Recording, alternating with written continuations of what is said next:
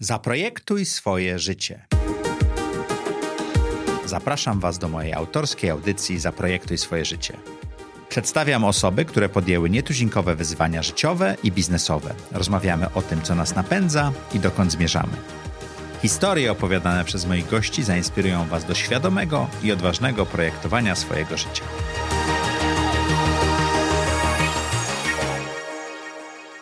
Cześć, witajcie w kolejnym odcinku audycji Zaprojektuj swoje życie. Jak co czwartek o czwartej zapraszamy e, super interesujących gości. E, jeżeli chcecie do nas napisać i zadać pytanie naszym gościom, to wejdźcie na nasze media społecznościowe, czy na YouTube'a, czy na Facebooka, czy na LinkedIna i tam możecie do nas pisać. Goście po, po audycji to monitorują, bardzo często odpowiadają, także bardzo Was zapraszamy. No i oczywiście lajki to to jest paliwo, które powoduje, że te algorytmy pozwalają nam zaistnieć. Dzisiejszym gościem jest Szymon Gutkowski, agencja DDB Tribal. Bardzo dziękujemy. Już tylko DDB. Już tylko DDB? Wchłonęliśmy nazwę Tribal. Okej, okay, no widzisz, ja nie, kurczę, ja się zawsze przygotowuję tak dobrze, a tutaj przegapiłem to. Ale ty jesteś polecany przez e, kilku naszych gości i gościnie audycji jako ta osoba, która na nich wpłynęła, więc nie miałem wyboru, żeby e, ciebie zaprosić. Więc bardzo dziękuję, bardzo że się zgodziłeś. To ja ci bardzo dziękuję za zaproszenie. Słuchaj, czy pamiętasz, kiedy pierwszy raz się spotkaliśmy? Pamiętam, chociaż możesz, może się okazać, że źle pamiętam, bo... A może, bo, może bo ja, nie źle, ja tylko inaczej. pamiętam dobrze rzeczy, które wydarzyły się niedawno, a myśmy się spotkali ki kilka lat temu. Pamiętam, że e, poznaliśmy się na wyjeździe Google w Stanach. Tak, San Francisco. Po, pewnie pierwszy raz w autokarze. Mhm. Jechaliśmy na spotkanie, wydaje mi się, Singularity University. Wtedy mhm. cię jeszcze nie znałem. Była tam bardzo fajna grupa ludzi, którą mhm. Google zaprosił E, z Polski, żeby pokazać Google, ale żeby, żeby też zainspirować trochę polski rynek szeroko rozumiany marketingowy, może do ciekawszych rozwiązań. No i oni tam mają taką sesję w Singularity University, rozumiem, że mają wiele formatów, ale ten akurat trwał cały dzień albo pół dnia. No i na rozgrzewkę zawsze zadają takie pytania, żeby pokazać, że ta sala prezesów, dyrektorów marketingu, ludzi, którzy uważali, że wszystko już wiedzą, e, żeby, żeby okazało się, że nie wiedzą nic. No i był taki jeden koleś, który zepsuł całkowicie zabawę, bo jak zadawali pytanie, to on chwilę popatrzył, potem podnosił rękę i znał odpowiedź. Się, znał odpowiedź. No i to byłeś ty. Aha. Ja się zastanawiałem się, bo Google jakoś, Google Polska przestało mi ostatnio zapraszać na takie wyjazdy. Teraz już rozumiem dlaczego. No właśnie, A, to widzisz, ludzie nie lubią ja dokładnie tych, to też tych, pamiętam. Ale to był niesamowity wyjazd. Dużo, dużo się nauczyłem wtedy, muszę powiedzieć. To był taki początek mojego przechodzenia na emeryturę i to było bardzo dużo ciekawej wiedzy, którą zyskałem. I ciekawi ludzie. Pober, to ciekawe, bo dla mnie ten wyjazd też był taki mocno formacyjny, intelektualnie. Mhm. Świetny wyjazd, bardzo mogę, jeśli ktoś z Google ogląda, to bardzo y, wam za to dziękujemy.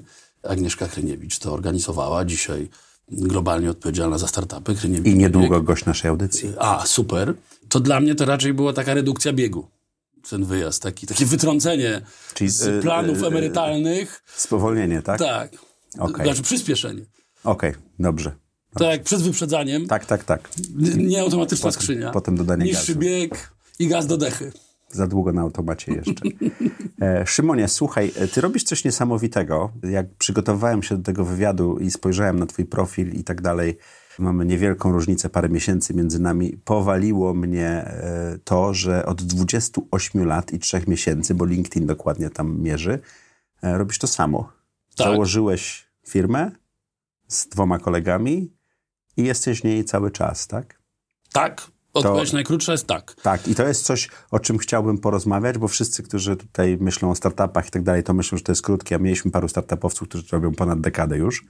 Ty masz e, najdłuższy, że się tak wyrażę, dystans na, na tym maratonie.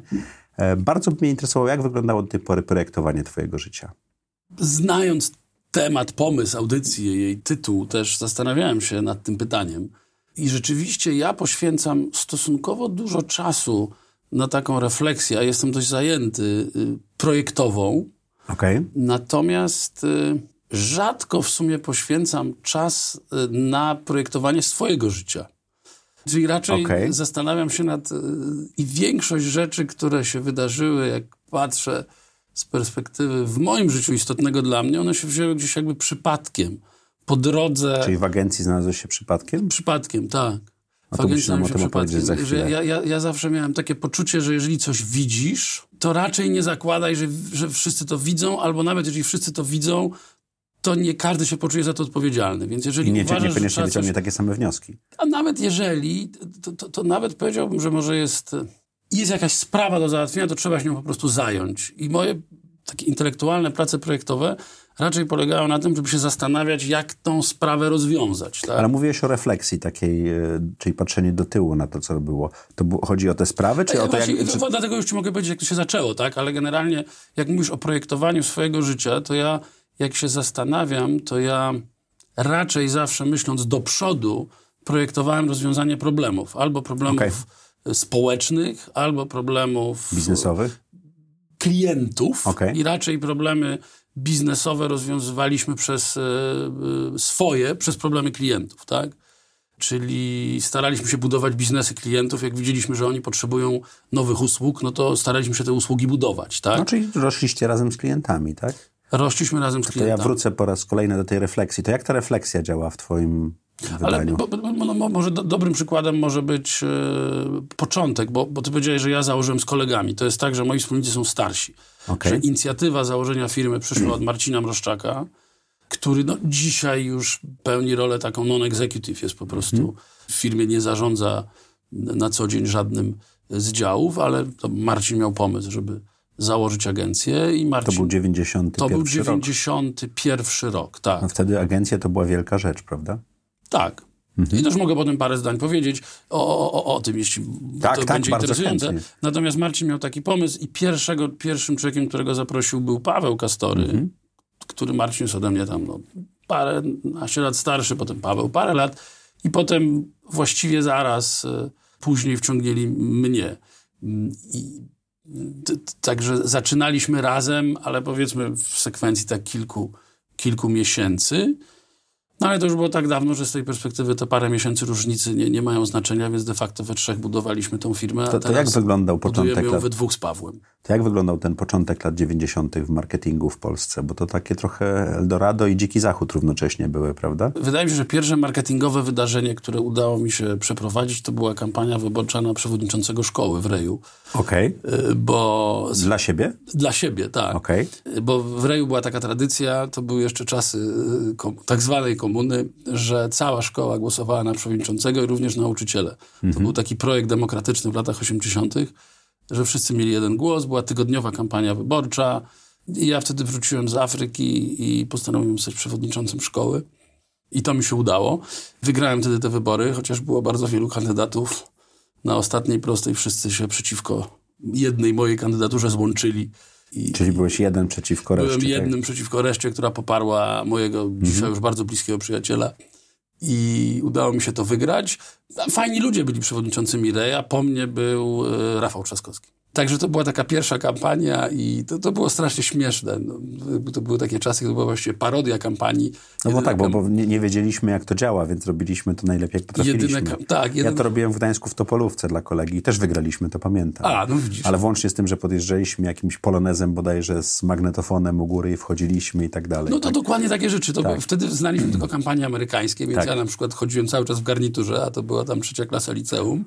Jeden z moich p- kolegów, przyjaciół miał aparat i chodziło tylko o to, żeby flash był y, naładowany, bo jakby, żeby flesze, nawet Tak, nie było nie chodziło o rolki. zdjęcia. Nie, nie chodziło o zdjęcia. Chodziło o to, że, że Tak, jak to się by- idzie korytarzem, żeby mrugały To flesze. były takie czasy, że aparaty miały jeszcze rolki w środku. Tak, Tak, no I, i, to i te rolki kosztowały. drogie, tak. Dokładnie, więc po co było to marnować.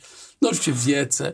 Potem przyszedł y, 89 rok, wybory, pamiętam pierwszą siedzibę. Brałeś udział w kampanii wyborczej, W prawda? 89 roku brałem taki udział, że wieszałem, jeździłem samochodem, miałem syrenę Mhm. i wieszałem plakaty pod mostami w Warszawie. Okej. Braliśmy je na Iwickiej, wtedy nie na Czerskiej, tylko na Iwickiej z przedszkola Gazety Wyborczej. Tam była pierwsza siedziba. I tak to się wydarzyło, tak? Potem byłem częścią takiej młodej ekipy, która... Myśmy mieli 20 lat. To jak znalazłeś się w agencji No marketingowej? właśnie, myśmy chcieli wesprzeć Tadeusza Mazowieckiego, taka warszawska grupa młodych.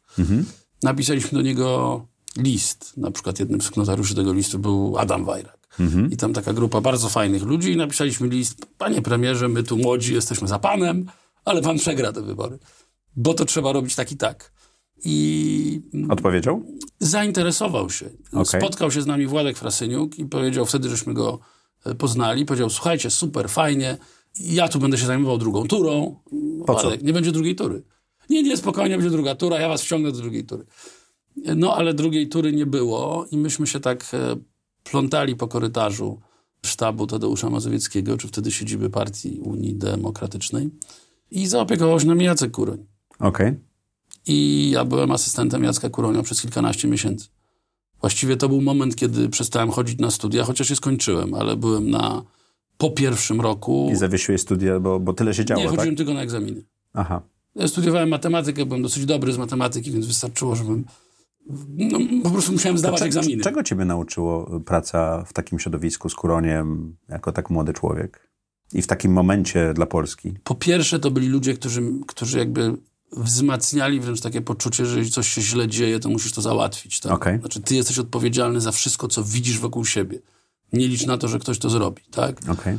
Po I nie, że państwo za ciebie to zrobi, tak? Po drugie, i w tym Jacek był absolutnym mistrzem, że robisz to zespołowo. I jakby ja od Jacka bardzo wiele, bardzo wiele zdobyłem takich nauk życiowych, które pchają mnie potem przez całe życie, tak?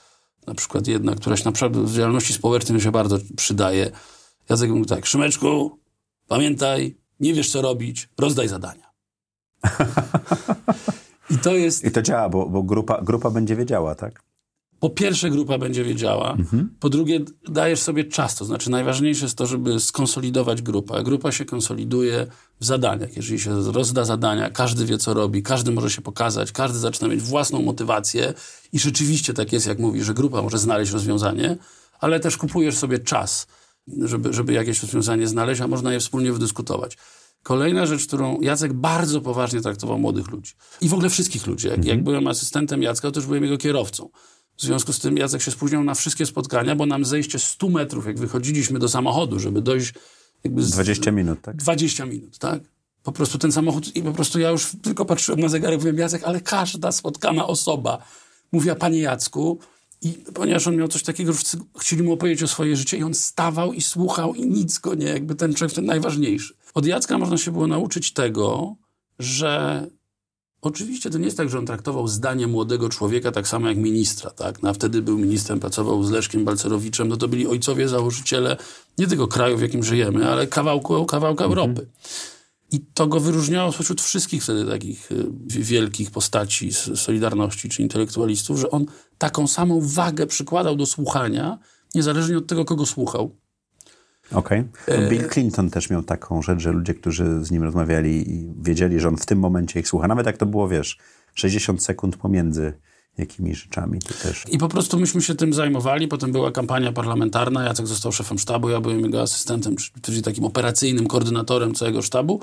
I tam poznałem Marcina Mroszczaka, który e, przyjechał, miał agencję w Belgii, która nazywała się Corporate Profiles i po prostu chciał pomóc. Wtedy oczywiście to jest ważne, tu mówię do Państwa, myśmy się nie zajmowali polityką. Oczywiście dzisiaj z perspektywy Nie, wtedy czasu, to było przeciwko komunie, prawda? no wtedy to była po prostu bu- bu- budowa nowego państwa, no stawianie, odbudowa domu. W związku z tym jakby wydawało Wtedy się... nie było podziałów jeszcze chyba tak bardzo w Polsce. W kampanii Mazowieckiego było. Część moich e, przyjaciół była za Wałęsą, ale dalej nie uważałem, myś- ja byłem za Mazowieckim w wyborach prezydenckich, natomiast dalej to nie były podziały typowo polityczne, to były podziały dotyczące tego, co uważamy za skuteczniejszy sposób przebudowy państwa, czy postawienia nowoczesnego prezydenta, czy premiera. W związku z tym jakby myśmy się poznali przy tej kampanii nie po to, żeby, no, no po to, żeby dalej jakby budować. Tak poznaliśmy Marcina i tak Marcin mnie poznał.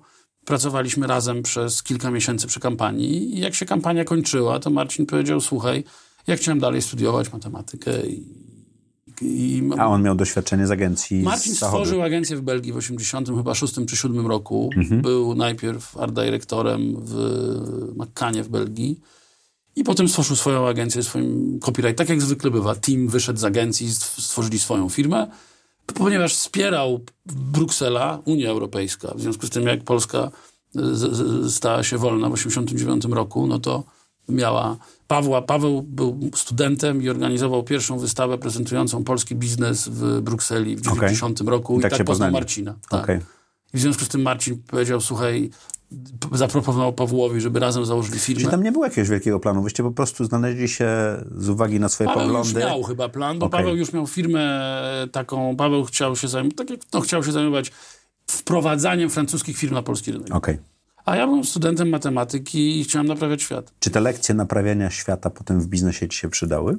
Ja się zastanawiam. Na pewno dają mi olbrzymią satysfakcję Mhm. życiową, chociaż jak ktoś chce naprawiać świat, to idzie od porażki do porażki. Czyli to jest taka droga, tylko coś się nie udaje, prawda? I, Znaczy, i, dlatego, że pamiętasz porażki, czy, czy tak trudno jest naprawiać świat? Znaczy, oczywiście znowu to mówimy przez naprawiać świat przez małe N i przez małe Eś, prawda? Mhm. No bo to nie mówimy o naprawianiu światu, tylko świata całego, tylko o jakichś konkretnych sprawach, które trzeba załatwić. To jest po prostu trudne, to jest taka syzyfowa praca, no. Mhm. Bo to jest praca na pokolenia, którą akurat w Polsce chcemy wykonać w 30 lat, no. A Tak, akurat ja mam taki charakter, że mnie porażki motywują, a nie demotywują. Tak? To jak, jak reagujesz na porażki? Y, Zawsze zastanawiam się, co można było zrobić inaczej, jakie ja popełniłem błędy i jeśli, jeśli myślałbym o projektowaniu swojego życia tak odbije, to myślę, że jeszcze cały czas jest czas, żebym wyciągał więcej wniosków z sukcesu. Sukcesów. I generalnie to jest ważne. Za dużo czasu poświęcamy na analizowanie porażek. Porażki. Tak. To jest ta refleksja, o której mówiłeś, że du- dużo porażek wymaga refleksji, a na sukces się nie zwraca uwagi? A tak mi się wydaje, że na sukces powinniśmy zwracać dużo więcej uwagi i, i Ale mówi się, że sukces dlaczego. jest się złym e, nauczycielem.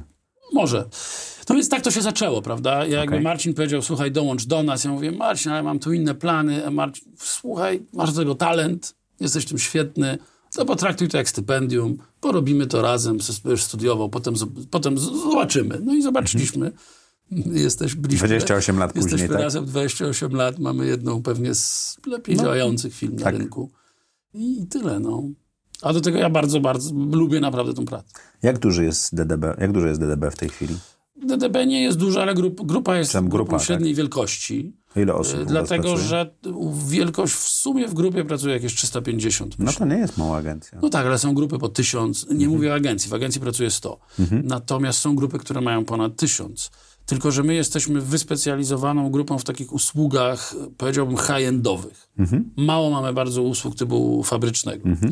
W związku z tym w samej agencji jest około 100 osób i to jest taka dobra liczba, bo tak jak Wszyscy się znają. no tak, mówi literatura, psychologia, że mamy w głowie mniej więcej slot na 100-120 kontaktów, Sto- które możemy... Więcej, tak? byłem, Ja właśnie z INSEAD-u wróciłem. A, tam ile? 148 to się 148. nazywa liczba Dambara, bo on No tak, ale liczył. musimy jeszcze trochę zostawić na rodzinę, na przyjaciół. Nie można Tak. wszystkiego zużyć w firmie, więc firma, która ma 100-120 osób, Jest wydaje idealny, się być optymalna. idealny, jeżeli chodzi o ten duży rozmiar oczywiście, tak? Był moment, kiedy myśmy byli więksi, agencja miała więcej osób i wydaje mi się, że gdybyśmy znowu robili się więksi, to myślę, że byśmy... No, Podzielili się. tak jak mamy grupę, to byśmy pączkowali, tak? Bo mamy w grupie kilka firm. To jak wyglądały lata 90. i pierwsze kampanie, które robiliście, te pierwsze francuskie firmy, które sprowadzaliście do Polski? Czy pamiętasz, która to była Nie, bo pierwsza? myśmy nie, bo, bo Paweł jakby zaczął budować agencję, już przestał się zajmować sprawdzeniem francuskich Okej. firm, więc moim zdaniem pierwszym francuskim klientem, którego mieliśmy, to był Jean Casino. To były Okej, takie A pierwszy klient, którego mieliście w ogóle? To Lotto. Dla też? Lotto powstała agencja, totalizator sportowy. Okej. Totalizator sportowy kupił system y, komputerowy amerykański Mhm. od firmy GTEC, tak zwane Lottomaty. To była nazwa zresztą wymyślona przez Marcina Mroszczaka. Tak? Lottomaty i zrobił przetarg i zaprosił dwie agencje, które w Polsce już były, nie pamiętam które, ale uznał, że może i jest ryzyko, że wtedy, bo to był rok 91, więc agencje w Polsce zajmowały się też na przykład tłumaczeniem, więc tłumacze za, zakładali agencję. Więc właściciel GTEC-u, Wiktor Markowicz, bardzo znany taki Mhm. amerykański przedsiębiorca i też trochę intelektualista ze Stanów. Z Stwierdził, że- 68 że chce roku, międzynarodową. emigrant stwierdził, że może warto znaleźć zespół Polaka, który jest profesjonalistą za granicą i go namówić. I tak poprzez e, swoje kontakty nowojorskie trafił w środowisku artystycznym, trafił do Marcina, który był w Brukseli i namówił Marcina, żeby Marcin mówił, słuchaj, ja nie mam agencji żadnej w Warszawie. Spokojnie, to założysz sobie, jeśli byś A, czyli w ogóle najpierw był klient, potem był Najpierw był biznes. przetarg, najpierw był przetarg, Okej. a potem był klient i dla klienta był biznes. Tak. Wow. Czyli to było tak się jest śmiesznie... dobry start. Tak się śmiesznie złożyło, że ja wtedy byłem przy Jacku Kuroniu i pracowałem nad kampanią, którą zresztą żeśmy wygrali, tylko wtedy wygrywało się kampanię zdobywając 15-14,5%. Było tyle partii w Tak, parlamencie, tak, to tak. było Nawet jeszcze... partia piwa była, jeżeli dobrze pamiętam. Tak. I pierwsza teaserowa reklama Lotto pierwszego była w wieczór wyborczy. Wtedy to był koniec września chyba. Czyli ty robiłeś dwie rzeczy równolegle przez Ja, jakiś czas. ja, ja nie. Ja byłem skupiony na pracy z Jackiem. Natychmiast potem przeszedłem. Tak? Okej. Czyli tą pierwszą część kampanii Lotto Marcin robił. Słuchaj, takie może trudne, może proste pytanie dla ciebie, ale dla osób wybierających swoją drogę właśnie na tych studiach Ja matematycznych. wtedy miałem 21 lat, Tak, prawda? tak, Jak właśnie, właśnie to pytanie. 21 lat. Właśnie to pytanie dla osób wybierających właśnie swoją drogę życiową, 20, 20 parę, 25 lat. Jak to jest wybrać tą jedną drogę i potem pociągnąć to przez prawie trzy dekady i nie zmieniać? Za mnie wybrało życie, Mhm. a ja potem tą drogę wybrałem dużo później. A kiedy wybrałeś tą drogę dużo później? W tym sensie, że ja... Świadomie ja, zostałeś, To jest tak? tak, praca w reklamie czy w marketingu, szczególnie takim agencyjnym, tak? Bo jeżeli jesteś klientem, to musisz konsekwentnie pracować nad jedną marką przez kilka lat, Mhm. prawda? My w reklamie przeskakujemy z marki na markę, czy w ogóle, no bo reklama jest takim słowem, które może znaczyć dużo i może znaczyć mało. Agencja reklamowa może robić szyldy i może robić wielkie programy brandingowe. No wy tak? robicie raczej kampanie takie Tak, robimy- i strategie. Tak, duże rzeczy. To to jest y, wciągające jak granie w Monopoly. Tak? Dlatego, że to się zmienia? Dlatego, że to się zmienia, że, rów, że przechodzisz z rynku na rynek, poznajesz konsumentów od bardzo różnej strony, jakby od praktycznej, też bardzo głębokiej psychologicznej. Poznajesz modele biznesowe wielu firm. No bo oczywiście w komunikacji bardzo ważny jest model dystrybucyjny, bardzo ważna jest spółka cenowa. Gdzie klient zarabia? Ta, absolutnie coś trzeba dokładnie rozumieć. y, To wszystko. W związku z tym jakby robisz bardzo wiele rzeczy na raz i to jest jakby... I uczysz się ciągle. ciągle, absolutnie ciągle się uczysz. I jeśli chcesz być dobrym partnerem dla swoich klientów, to musisz być no, ciągle jakby patrzeć, czytać, być blisko tego, co jest granicą twojego zawodu, dlatego że reklama, szczególnie dla młodych segmentów, żywi się świeżością. To znaczy chcesz zrobić rzeczy, czy w ogóle komunikacja, marketing, których nikt wcześniej nie zrobił. Nikt wcześniej. W Polsce możesz, można też ściągnąć coś z innego rynku, czy jakby twórczo y, zaadoptować, no ale jednak jak na tym rynku robi ktoś coś po raz drugi, to to już nie jest takie fajne, prawda? W związku z tym ciągle musisz robić rzeczy nowe. I też szybko dostajesz stosunkowo rezultaty. To znaczy pracujesz nad kampanią, kiedyś to się pracowało i 9 miesięcy, dzisiaj nad kampanią pracuje się 3 miesiące i właściwie od razu widzisz rezultat. No tak, bo, bo też... Czasami się pracuje e, szybciej. Media cyfrowe bardzo szybko dają Absolutnie. zwrot informacyjny. Tak, ale nawet bez mediów cyfrowych, jak coś działało, to działało natychmiast. Mhm. Tak? Jak robiliśmy otwarcie sklepu Ikei, to kanapę z billboardu wykupili w 3 godziny pierwszą, więc jakby to od razu Okej. widzisz, że działa. Więc masz taką przyjemność, jakbyś grał, dokładnie. Masz taką wypłatę w satysfakcji, bądź porażkę, która cię uczy do kolejnej iteracji. To bardzo wciąga, więc ja myślę, że ja tak naprawdę możliwe, że po kilkunastu latach tej gry uznałem, że to już jest moje życie, tak? I że Czyli do, ale dokonałeś takiej autorefleksji świadomego wyboru, że zostajesz w tym. tak, Że to tak. jest to. Ale na początku to po prostu bardzo to lubiłem. I cały czas myślałem, że ja się kiedyś zajmę czymś innym, ale to było dla mnie tak wciągające. A pamiętasz ten moment, kiedy siadłeś i zastanawiałeś się nad tym, czy to nie był jak moment? porozmawiamy dłużej, to może sobie przypomnę. Myślę, że to był proces, tak? Okej. Że to był proces, a jednocześnie jak firma zaczęła rosnąć, to też olbrzymią satysfakcję zaczęło mi sprawiać programowanie samej firmy, tak? To znaczy myślenie... Czyli nie, niekoniecznie praca z klientem, tylko bardziej praca wewnątrz firmy, tak? Tak, i też myślenie mnie. Ja, za, ja jak to powiedzieć? Nie chciałem powiedzieć, bo to bardzo niedobrze być leniwym, więc ja już chyba nie jestem leniwym. Ale ja tak jakby z, tak w młodości to nie byłem jakoś super. Znaczy, ja bardzo dużo pracuję, robię bardzo zwykle, to jest kilkanaście godzin dziennie coś robię. Natomiast duża część czasu poświęcam na to, żeby zastanowić się, jakby to tak zrobić, żeby to się zrobiło samo. Żeby się nie narobić, tak? Może nawet nie Jak żeby się powiedziałeś, jak narobić. to Jacek Kuroń mówił, dać to do zespołu, tak? Tak, bo też mnie to życie nauczyło tego, że zespół. To, to są oczywiste takie rzeczy, które się mówi. No ty masz 50 Ciągle. lat prawie, więc dlatego one są Zapomnij o tym, oczywiste. jakież to 50. Po prostu dobrze zorganizowany zespół zawsze zrobi lepiej. Natomiast musi być równowaga pomiędzy szanowaniem indywidualności. To znaczy, to jest taki paradoks, że jakby trzeba. Czasami ludzie mają naprawdę genialne pomysły Mhm. i zespół potrafi je zdusić, tak? bo każdy chce dołożyć coś swojego. To ja bym wrócił do tych twoich urodzin na chwilkę, bo ja przeżywałem to w sierpniu e, bardzo, jak mi się ta druga cyfra przekręciła na piątkę. Jak to jest pracować z takim zawsze odmładzającym się zespołem? Bo ta agencja, rosnąc też, zatrudnia co młodych ludzi. Tak jest. Takich Szymonów sprzed e, 10, 20, 30 lat, prawda? Tak. Co ci to daje? to, co teraz odpowiem, było w jakimś sensie zapro, zaprogramowane przez Jacka Kuronia i przez Marcina Mroszczaka, tak? Bo, Bo? Jak, no bo ja miałem 20 lat, a Marcin no, nie wypominał mi wieku, ale albo miał, miał wieku, albo miał 39, albo 40, czy on był już dojrzałym człowiekiem, czyli przepaść Dwie- pomiędzy dwie dekady. 20-latkiem mógł być moim ojcem, tak? A Jacek spokojnie mógł być moim ojcem, tak? Bo był tam jeszcze kilkanaście lat starszy. W związku z tym jakby to, że tacy ludzie pracują z tobą jak z partnerem, to jakby ja gdzieś zostałem tak zaprogramowany, że jakby ja to, zanim zacząłem to rozumieć, dzisiaj to rozumiem, to wydaje mi się, że po prostu to się tak na- nawykowo dla mnie było oczywistością, że pracujesz z młodymi ludźmi i też w jakimś sensie było oczywistością, że dajesz im, że patrzysz nie na doświadczenie, tylko patrzysz na potencjał. Okej. To oczywiście jak się pracuje dla klientów, to trzeba też uważać kwestię odpowiedzialności, ale ja raczej jestem przyzwyczajony, żeby tak uczyć pływania, nawet uczyć, no żeby po prostu wrzucać człowieka do basenu i tam jednym okiem patrzeć, czy już tonie. Natomiast nie wrzucać do basenu człowieka, w którego nie wierzę, że popłynie, tak? Okej. Czyli jakby dostrzec potencjał, I zrozumieć tą osobę. I dać szansę temu człowiekowi, żeby się uczył sam. Więc rzeczywiście to, o co pytasz, to sprawia mi gigantyczną satysfakcję. I teraz nie wiem, bo może być taka bariera, że w którymś momencie, że, że, że ja jeszcze rozumiem, że ja dzisiaj na co dzień pracuję z dwudziestoparolatkami, tak? Z mojej perspektywy to są moi kumple, to są moi partnerzy, ja nie widzę żadnej bariery wiekowej. A oni? Ja ich czasami pytam, oni grzecznie mówią, że, że, że też nie widzą, prawda? To poprosimy o komentarze, mogą być anonimowe. ale wydaje mi się, że muszą widzieć. I w którymś momencie to rzeczywiście może być trudne. Ja jeszcze, wydaje mi się, że to jeszcze daje się tym zarządzać, tak?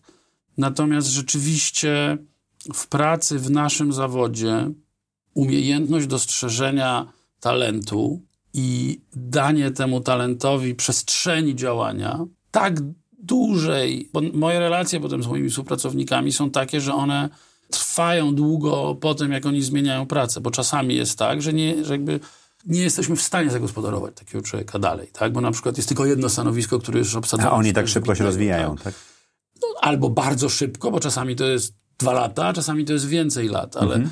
jeśli od nas zespołu odchodzi ktoś, kto mógłby zostać się dalej rozwijać, no to to jest, o, ja to jakby traktuję jako osobistą porażkę, zastanawiam się, co zrobiłem źle. Mhm. Natomiast jeżeli odchodzi ktoś, dla którego czuję, że nie mam miejsca i zatrzymując go, to tak naprawdę zwolni dla własnej korzyści, no to jakby, to, to, to gdzieś to jest jakby taki dogmat. To ja uważam, że firma nie może Mhm. dla własnej korzyści zatrzymywać ludzi.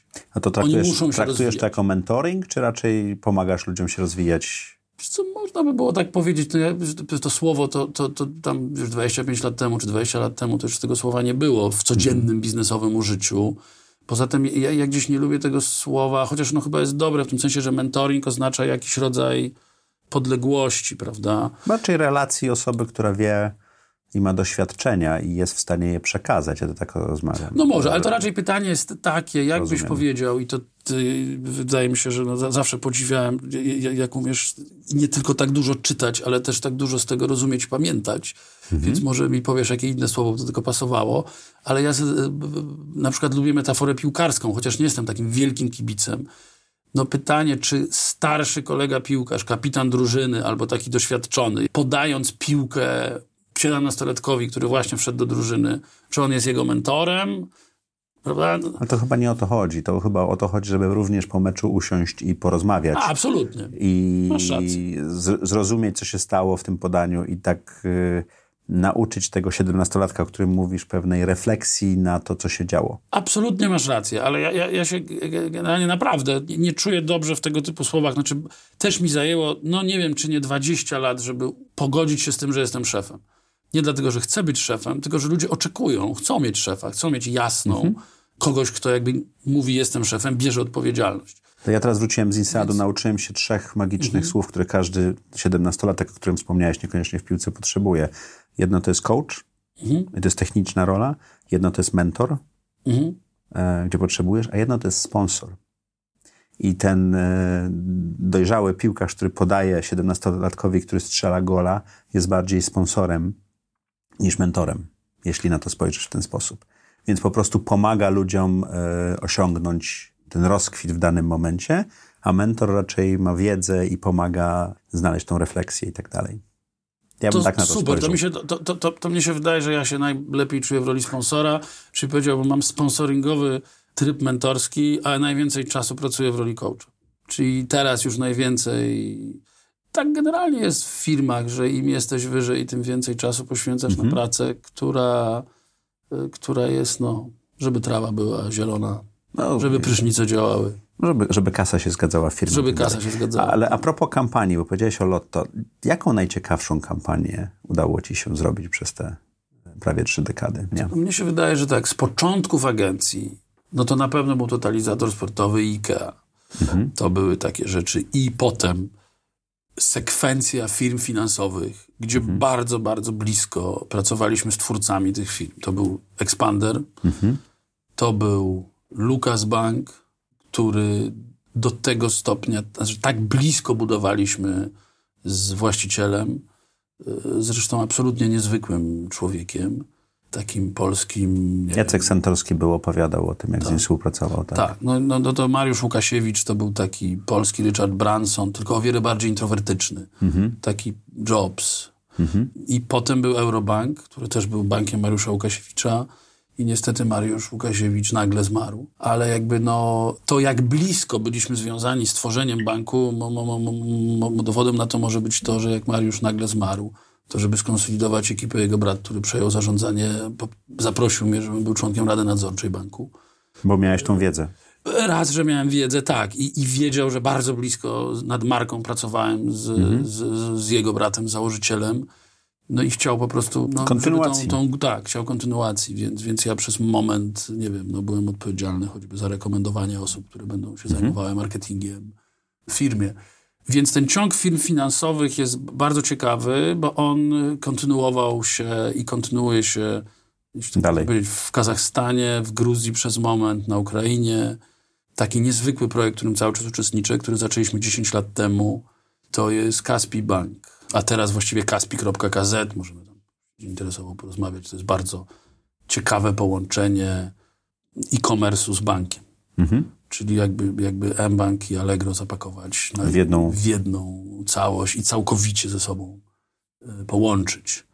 Tak. Oczywiście trochę inne modele biznesowe od samego mBanku i od samego Allegro, natomiast no to, co się udało zrobić w Kazachstanie, to jest absolutnie niezwykłe. Myśmy się najpierw jakby najpierw transferowali taką technologię intelektualną z tej części Europy do Kazachstanu, a teraz myślę od trzech lat Można w w drugą drugą tak. stronę. Znaczy to jest możliwe, że najnowocześniejszy bank w Polsce. Także ja jestem tak dumny, że jestem tam teraz w Radzie Nadzorczej też. No Nie w Polsce, tylko, tylko W Kazachstanie.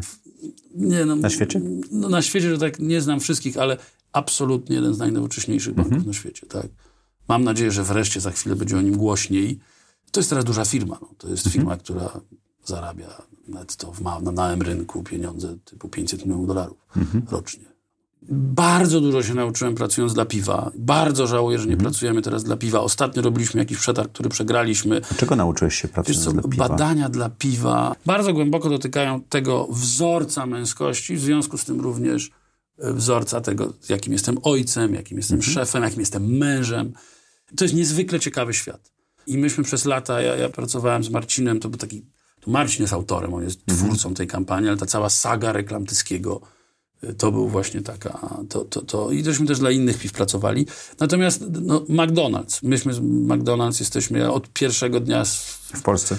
nie, y, DDB było. Myśmy stali się DDB w 95 roku, więc ja od 96, 5, 97 staliśmy się DDB, ale od 96 zaczęliśmy zarządzać agencją DDB jako Corporate Profiles.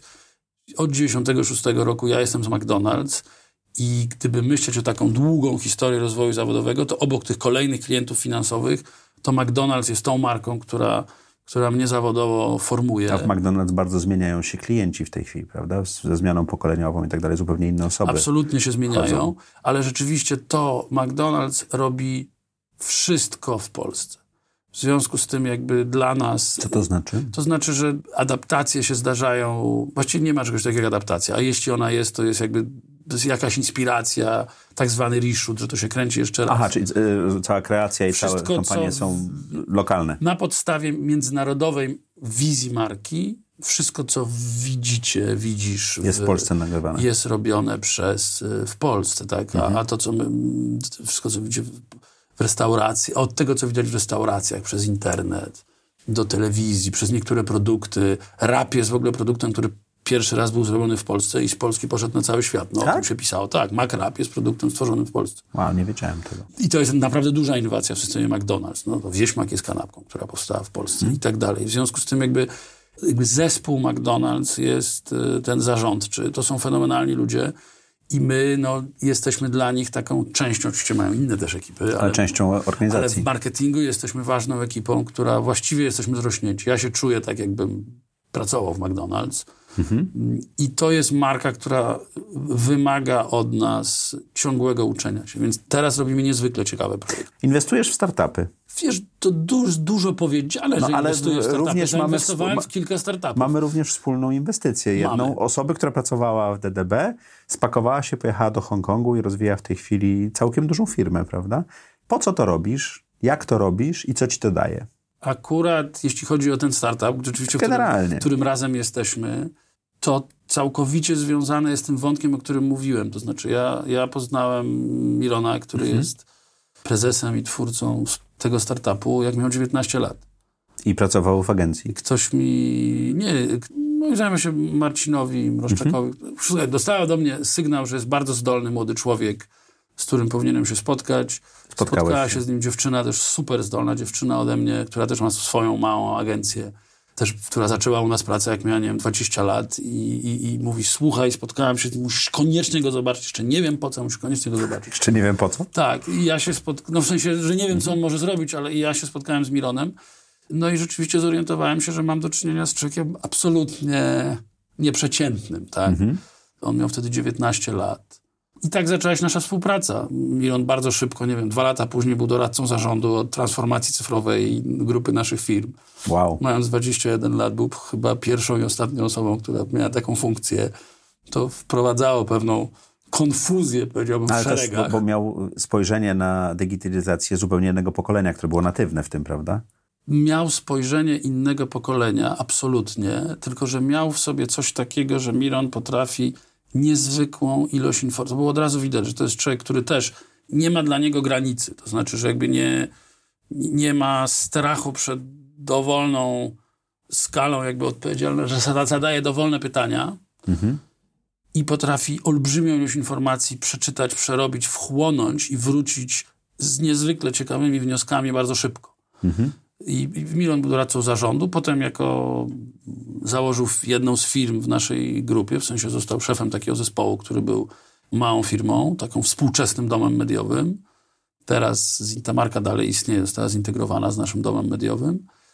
W związku z tym ja po prostu zainwestowanie w pomysł Milona, bo ja byłem no, razem z naszymi wspólnikami, byliśmy pierwszymi inwestorami, Inwestorami. po prostu zainwestowaliśmy w bazgroły na białej kartce, było w jakimś sensie logiczną konsekwencją. Oczywistym. Oczywistą Bo pracował z rzeczą. wami 2-3 lata już, tak? Tak, żeby, da, żeby dać mu szansę, tak? To, No Miron, mam nadzieję, będzie niedługo gościem, bo on w tej chwili mieszka Mhm. w Azji, więc ściągnięcie go tutaj czasami bywa problemem, ale obiecał na Messengerze, że przyjdzie i opowie, jak to, y, gdy- gdy znalazł się klient, spakował plecak, pojechał do Hongkongu i tam prowadzi firmę, tak? Tak, to jest nieprzeciętnie zdolny człowiek i, i tyle. No. W związku z tym strasznie się cieszę, że mogliśmy... To, to nie była decyzja biznesowa. Dobrze, Szymonie, e, w audycji A zaprojekt... może się okazać, że biznesowa była bardzo dobra. No, ja bardzo lubię zarabiać na startupach, w które inwestuję, więc mam też taką nadzieję. E, Szymonie, w audycji Zaprojektuj swoje życie zadajemy takie powtarzające się pytania, więc chciałem teraz przejść do tej części. Wysłałem ci je przed e, audycją, powiedziałeś, że nie czytałeś, co mnie bardzo cieszy, bo wtedy odpowiedzi są chyba bardziej ciekawe, jak są takie na żywo. E, Opisz najlepszą decyzję, jaką podjąłeś do tej pory w swoim życiu. To wydaje mi się, że to, że właśnie podjąłem decyzję, żeby, że to miejsce, w którym jestem, to jest moje miejsce. To znaczy, że nie odszedłem. Czyli ta refleksja po jakimś czasie, A- że chcesz to A kontynuować. był pracę. taki moment, kiedy ja przez pierwszą część swojego życia zawodowego byłem młodym, zdolnym i, ja teraz już jestem starszy od wszystkich, tak? To znaczy nie miałem tego środka, tak? Okej, Najpierw byłem za młody, teraz za chwilę będę może nie za będziesz stary. seniorem. Więc oczywiście miałem, y, miałem dużo różnych ciekawych bardzo propozycji, które w momencie, w którym je dostawałem, dawałyby mi większe dochody. I wydaje mi się, że najlepszą decyzją, nawet jestem absolutnie przekonany, którą Było podjąłem, to, że robię dalej to, co robię. Tak? To, że zostałem u siebie, daje mi poczucie niezależności. Okej. A jednocześnie to ukorzenienie, ludzie często nie doceniają, broń Boże nie mówię, żeby nie zmieniać. Tylko chodzi o to, żeby naprawdę zmieniać mądrze.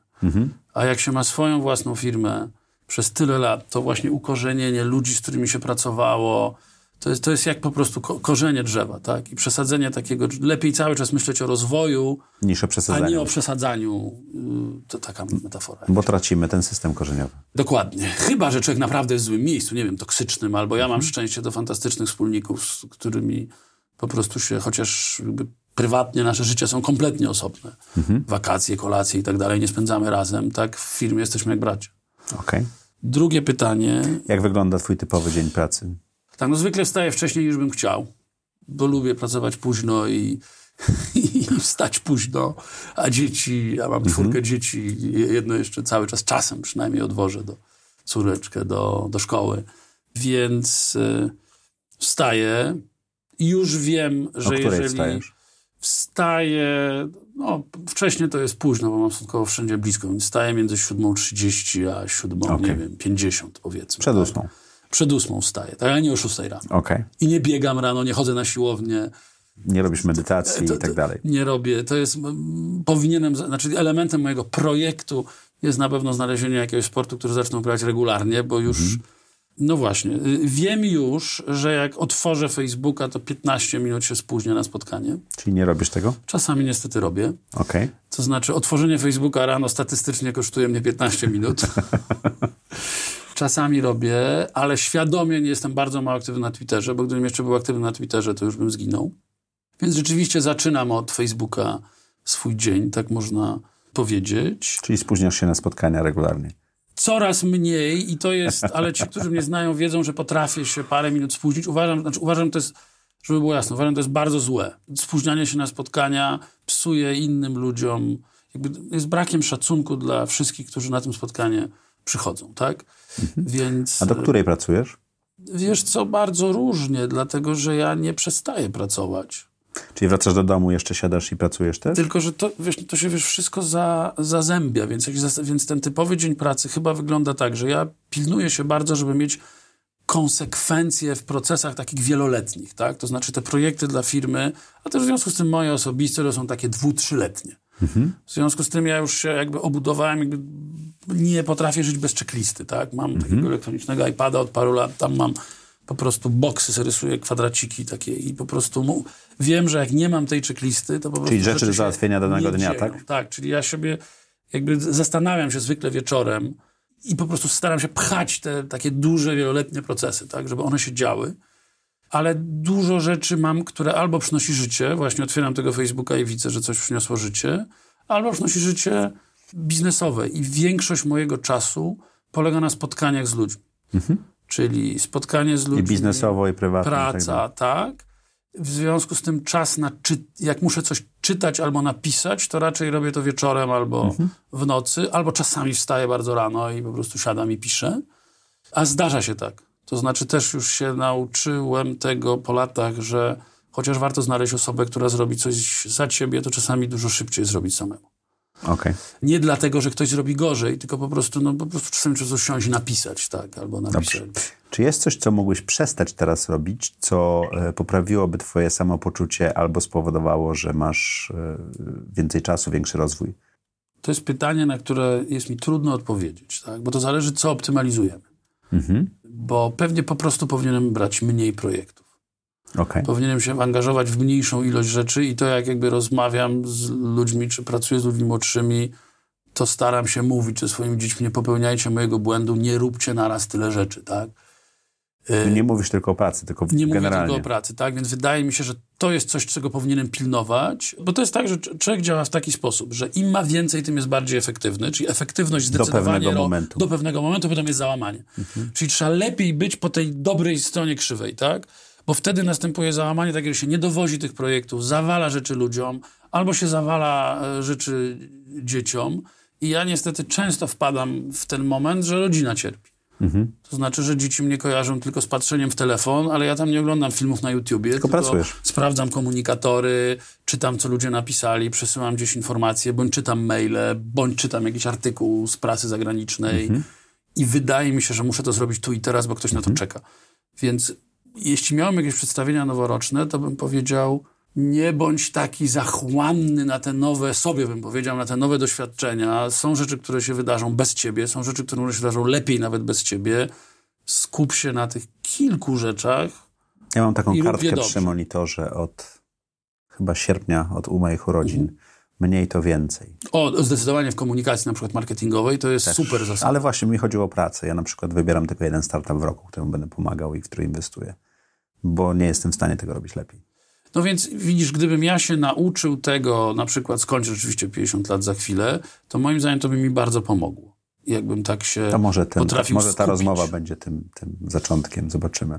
Co daje ci najwięcej energii czy satysfakcji w życiu? To, że ja z takimi pytaniami mam kłopot, to właśnie pokazuje taką jakby złożoną ilość mojego zaangażowania. Więc gdybym uznał, że energia jest baterią, Mhm. to ja nie funkcjonuję bez rodziny. Okej. I dlatego, tak jak mówię, tak, tak namawiasz na taki wywiad, to myślę sobie, Jezus Maria, skoro nie funkcjonujesz bez rodziny, A to jest akurat bardzo nie, ważne. To nie, na, to nie, wy, to nie, nie nadwyrężaj takich cierpliwości czy, czy ich czasu. Za chwilę dzieci już i tak nie będą chciały z tobą rozmawiać. Mówię do, nie do, do siebie, nie do ciebie, tak? E, Więc Ja jakby, też mam dorosłe dzieci wiem, jak to jest. bateria nie działa. To Tak. znaczy, gdyby nie moja żona, która też zresztą to jest jeden ze startupów, który za, za, zainwestowałem, który się świetnie rozwija. Mhm.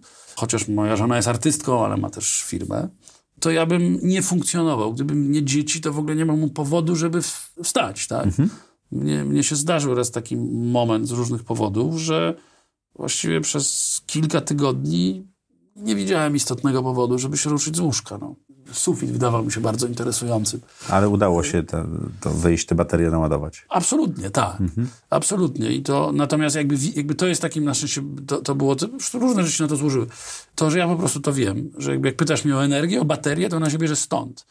A teraz, co mi daje największą satysfakcję, to chyba największą satysfakcję daje mi to, jak te wieloletnie plany działają. No tak, jak, jak, jak wychodzę na scenę, żeby razem z moimi współpracownikami odebrać agencję za agencję, nagrodę za agencję EFI dwudziestolecia.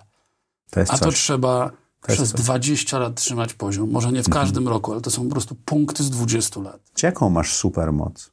Mi się wydaje, że ja jestem stosunkowo, że to jest supermoc. Ja jestem stosunkowo dobry do robienia rzeczy zupełnie nowych. Czyli jakby utrzymywać zainteresowanie, taką ciekawość, takie curiosity i skupienie przez dosyć długi czas, tak? Czyli ja jestem w stanie być skupiony 16 godzin, mając w tym czasie Bo to jest nowe. kilkanaście spotkań, tak? I to naprawdę trudno być tak w pełni skupionym na rozmówcy, na osobie, na sprawie, na notatkach, na mapie, którą się buduje. Znaczy nie wiem, czy to jest trudne, może to jest trudne. I wydaje mi się, że w tym jestem dobry. Znaczy, żeby jednocześnie, żeby robić to właśnie w taki sposób inkluzywny dla ludzi. Chociaż y, myślę, że też wielu ludziom przeszkadzam pracować, no bo z wiekiem, jak ktoś ma eksponowaną pozycję, to eksponowane pozycje bardzo degenerują, bo się po prostu człowiek przyzwyczaja do tego, Że ma power. że ma power nie płynący z intelektu czy z racji, tylko płynący z pozycji. Tego trzeba bardzo tego się wystrzegać, ale to jest naprawdę strasznie trudno, żeby zawsze się orientować, że człowiek nie mówi albo za głośno, albo zbyt autorytatywnym tonem, albo nie organizuje spotkań wtedy, kiedy inni nie mają na to czasu. Ale supermoc zazwyczaj jest miękka, to nie, wynika, nie jest twarda, wynikająca z e, pozycji. To, co opisałeś, właśnie to jest miękka zdolność, tak? Więc ja myślę, że ja mam taką zdolność, żeby zainspirować zespół i dać ludziom, którzy tego nigdy nie robili, zadanie, które nigdy nie było robione i gdzieś na końcu osiągnąć jakieś y, dosyć pozytywne w tym efekty. No i Mam może trudne pytanie dla ciebie, bo mówię, że lubisz refleksję, niekoniecznie. Trzy rzeczy, które chciałbyś robić za trzy lata, to? Bardzo bym się cieszył, gdybym za trzy lata nie musiał myśleć o polityce, tylko mógłbym być tą częścią społeczeństwa obywatelskiego, która wszystkim, niezależnie od opcji partyjnej, politykom mówi: Słuchajcie, mamy jedną planetę, mamy granice, nie, nie, zatrzymują rzek, oceanów, powietrza. Tlenku węgla. Dymy z Australii przyjdą tutaj. I są też jakby jeszcze inne obszary, to znaczy jakby...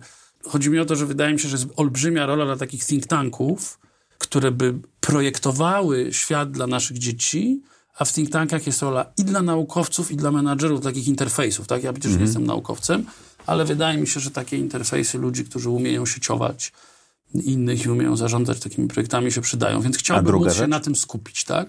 W biznesie wydaje mi się, co bym chciał robić, to jest dobre pytanie. W biznesie chciałbym robić to samo, co teraz, ale mam trzy projekty, na których bardzo mi zależy i myślę, że za trzy lata one powinny już przynieść takie Mhm. efekty, tak? Że ja bym spojrzał na to i powiedziałbym działa. Tak? A trzecia? To są wszystko w obszarze cyfrowym. A trzecia rzecz? Tak?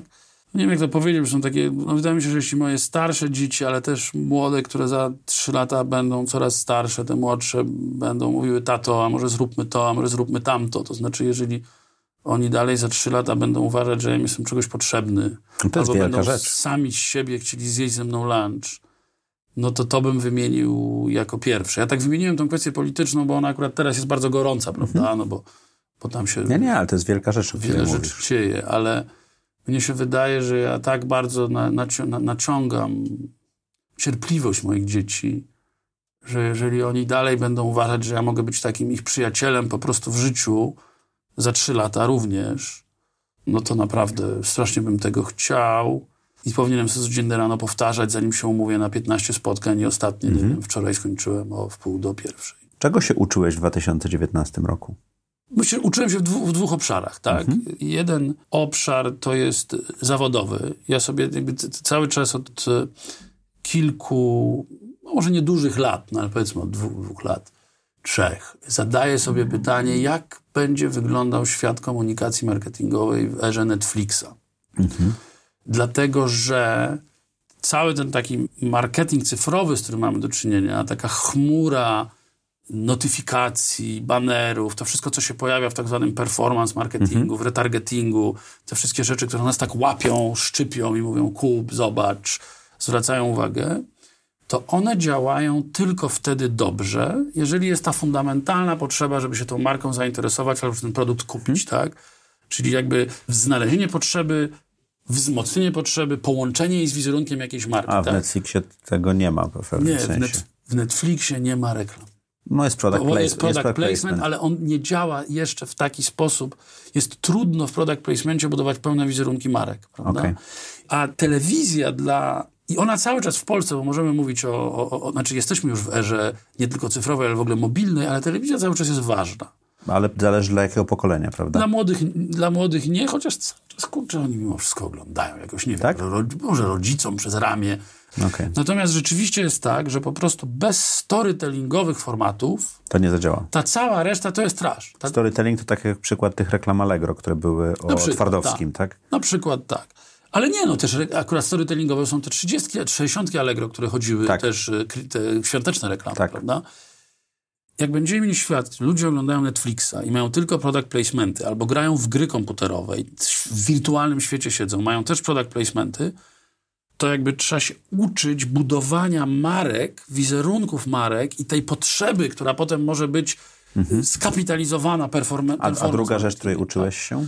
To jest coś o świecie, tak? To, to przeczytałem, chyba zacząłem z- w 18, ale przeczytałem wszystkie książki Harariego, przeczytałem Sixth Extinction, no takie o, oczywiste pozycje. Przeczytałem Factfulness. Jakby u, u- uznałem, że moja wiedza na temat świata i Czyli problemów bardzo to, świata, bardzo to rozszerzyło, tak? y, problemów świata jest y, zbyt mała. I akurat wszystkie te książki, szczególnie dwie pierwsze Harariego, to bym polecał każdemu, czyli Sapiens, Homo Deus, To właśnie miałem pytać, książka która? Czyli to byłyby te? Dzisiaj, gdybym miał polecić książki, to poza, no, oczywiście Olgą Tokarczuk, którą kiedyś czytałem, teraz znowu szybko przeczytałem jedną książkę i kończę drugą, to na pewno Sapiens, na pewno Homo Deus, na pewno Six Extinction i na pewno Factfulness. To wydaje mi się, że połączenie tych, yy, a wystarczy może Homo Deus, Six Extinction i albo Sapiens Dobrze. to, to jakby daje taką panoramę problemów świata, też, że na wiele, na wiele Z, z rzeczy dość dużej perspektywy, prawda? brakuje odpowiedzi i Factfulness jakby uczy tego, że wiemy, że niszczymy planetę i wiemy, że na tej planecie możemy nie przeżyć, ale nie wiemy jeszcze, co z tym zrobić.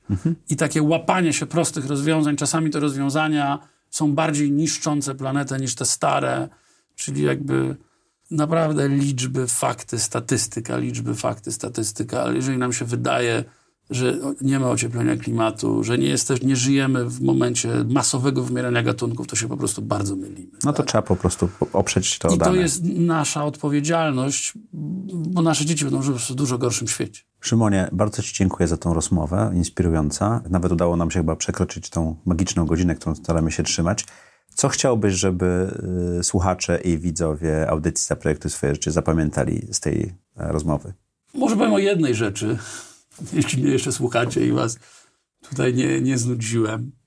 Bo w pytaniu Zaprojektuj swoje życie jest... Chciałem się po prostu podzielić swoją jakby osobistą refleksją. Zaprojektuj swoje życie mówi zaprojektuj swoje życie, prawda? Pomyśl o sobie. I teraz e, już mówiłem, że ja poświęcam trochę czasu na realizowanie porażek i wydaje mi się, że zawsze, kiedy zaczynałem myśleć o sobie, zawsze, kiedy mówiłem sobie, nie, no ja tyle robię, a tu mnie nie doceniają, albo mnie nie słuchają, albo nie wiem, za mało pieniędzy na tym zarabiam, powinienem, czy firma powinna na tym zarabiać więcej. Oczywiście takich rzeczy trzeba pilnować, ale zawsze jak zaczynałem myśleć o sobie, nie wygrywałem. Nie chcę powiedzieć, że przegrywałem, ale nie wygrywałem.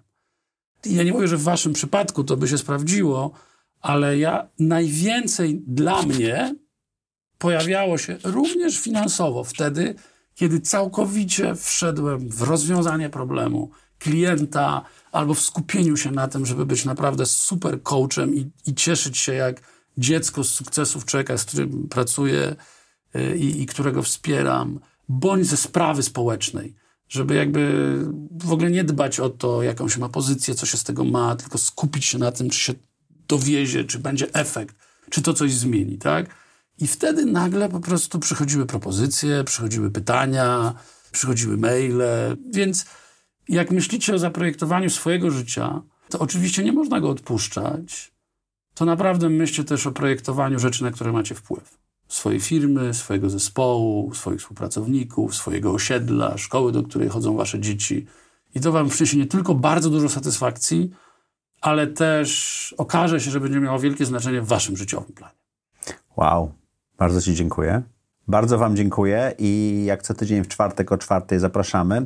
Jeżeli myślicie o projektowaniu swojego życia, czy też projektowaniu życia wokół siebie, to dajcie nam znać, jakie macie pomysły w komentarzach i zapraszamy Was jak co tydzień w czwartek o czwartej na kolejny odcinek audycji Zaprojektuj swoje życie.